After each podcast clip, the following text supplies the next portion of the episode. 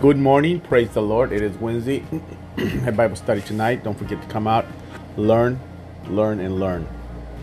People, we're living the last days, the end times. Jesus Christ is coming back for his people, we have to be ready. We have to be about our Father's business.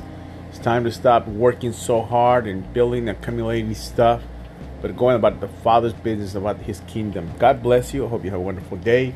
Praying for you. I pray for you this morning out of my driveway uh, 2 Corinthians 4:16 to encourage you. This is why we never give up. Don't give up. You give up, you lose hope.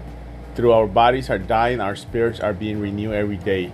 Stop making excuses why you can't be in the house of God. Just do it. Do it.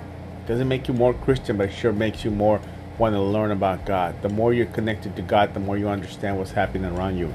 Have a blessed day. Don't be afraid. Don't be afraid. Fear not, little flock, for it is your Father's pleasure to give you the kingdom. Have a wonderful day. I will see you at church, prayer, dinner, fellowship. God bless you. See you there.